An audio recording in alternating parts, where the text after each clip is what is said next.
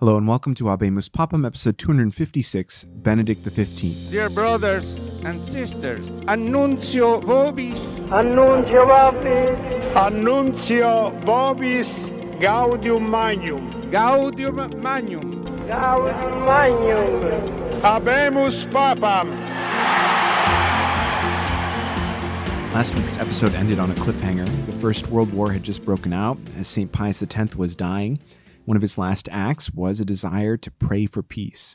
But now, cardinals from across the world and across Europe, from countries who were at war with each other, had to come to Rome to elect a new pope. That pope was born Giacomo della Chiesa.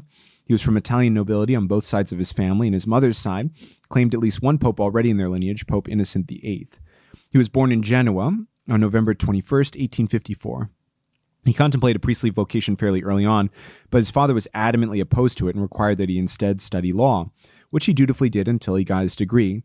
But then, now of age and able to make his own decisions, he left the legal profession and entered the seminary. He was inspired in part by his great uncle, who was a pretty holy Capuchin priest. He studied theology in Rome at the Gregorian University and was ordained a priest in November of 1875. After his ordination, he attracted the attention of Cardinal Mariano Rampolla della Tindaro, a high papal official, who recruited him to be his personal secretary. He was not yet a cardinal, just a nuncio, but shortly thereafter he was named the Cardinal Secretary of State by Pope Leo XIII, and he became one of the major diplomatic players in Pope Leo's pontificate. And Father della Chiesa got a first-hand view of it all. He was eventually named Sostituto of the Secretary of State, which was a position kind of like Chief of Staff.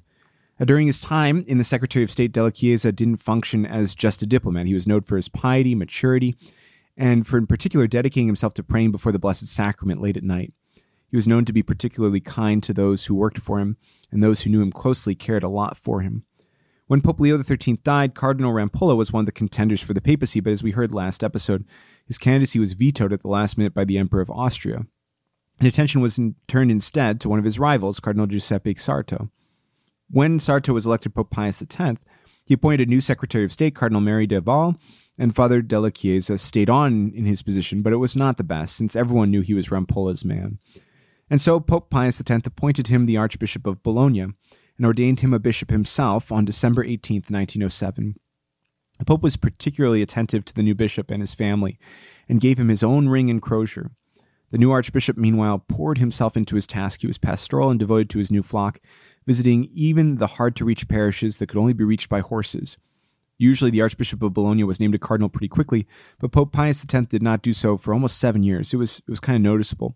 It was only after Cardinal Rampolla, Archbishop Della Chiesa's patron, died that finally in 1913 Della Chiesa was named a cardinal. And almost a year after that, the world went to war and the Pope died. The conclave that met in August of 1914 had cardinals from both sides of the war, and they turned to Cardinal della Chiesa in part because he was decidedly neutral.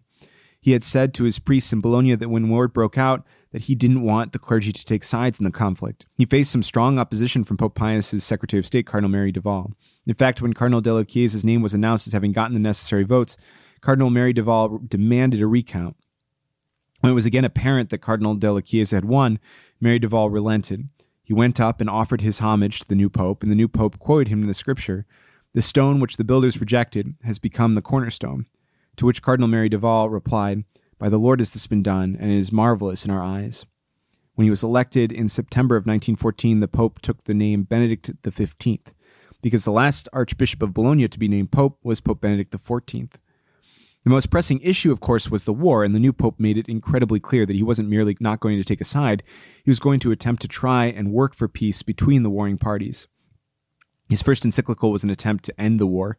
His Secretary of State worked tirelessly to try and get countries to come to the bargaining table, and he set up means to care for wounded and prisoners, and he authored peace proposals, which he sent to each of the nations in the war, which were rejected out of hand. The intense diplomatic war which the war required necessitated good representatives, and Pope Benedict knew how to pick them. His nuncio to Germany during this time was one Archbishop Eugenio Pacelli, who would later become Pope Pius XII. Likewise, his nuncio to the newly reformed state of Poland at the end of the war, Monsignor Achilles Ratti, would later become Pope Pius XI. And while this work didn't succeed in ending the war, it did build new diplomatic relationships where before there were none. Even in Italy, where the previous popes had refused to accept the destruction of the papal states, the pope stayed, started cautiously to build relationships with King Victor Emmanuel III. And while it, would, it wouldn't bear fruit in his papacy, it will do so down the line. The papacy still had difficult relationships with France, and again, while it wasn't resolved, the beginnings were there. Pope Benedict, in fact, canonized St. Joan of Arc in part to strengthen ties with a very secular and hostile France. Now, all this diplomatic talk might seem unimportant or just political things that had to happen, but really it's the foundations of the modern papacy. Pope Benedict XV combined a zeal to work and act in the modern world, not merely to shut off from it, while still maintaining the faith passed down for millennia. He was not a modernist, he was deeply rooted in scripture and tradition and the teachings of Jesus. His actions showed a desire to bring that to the world in whatever way he could. You can see that in missionary zeal after the First World War came to an end in 1918.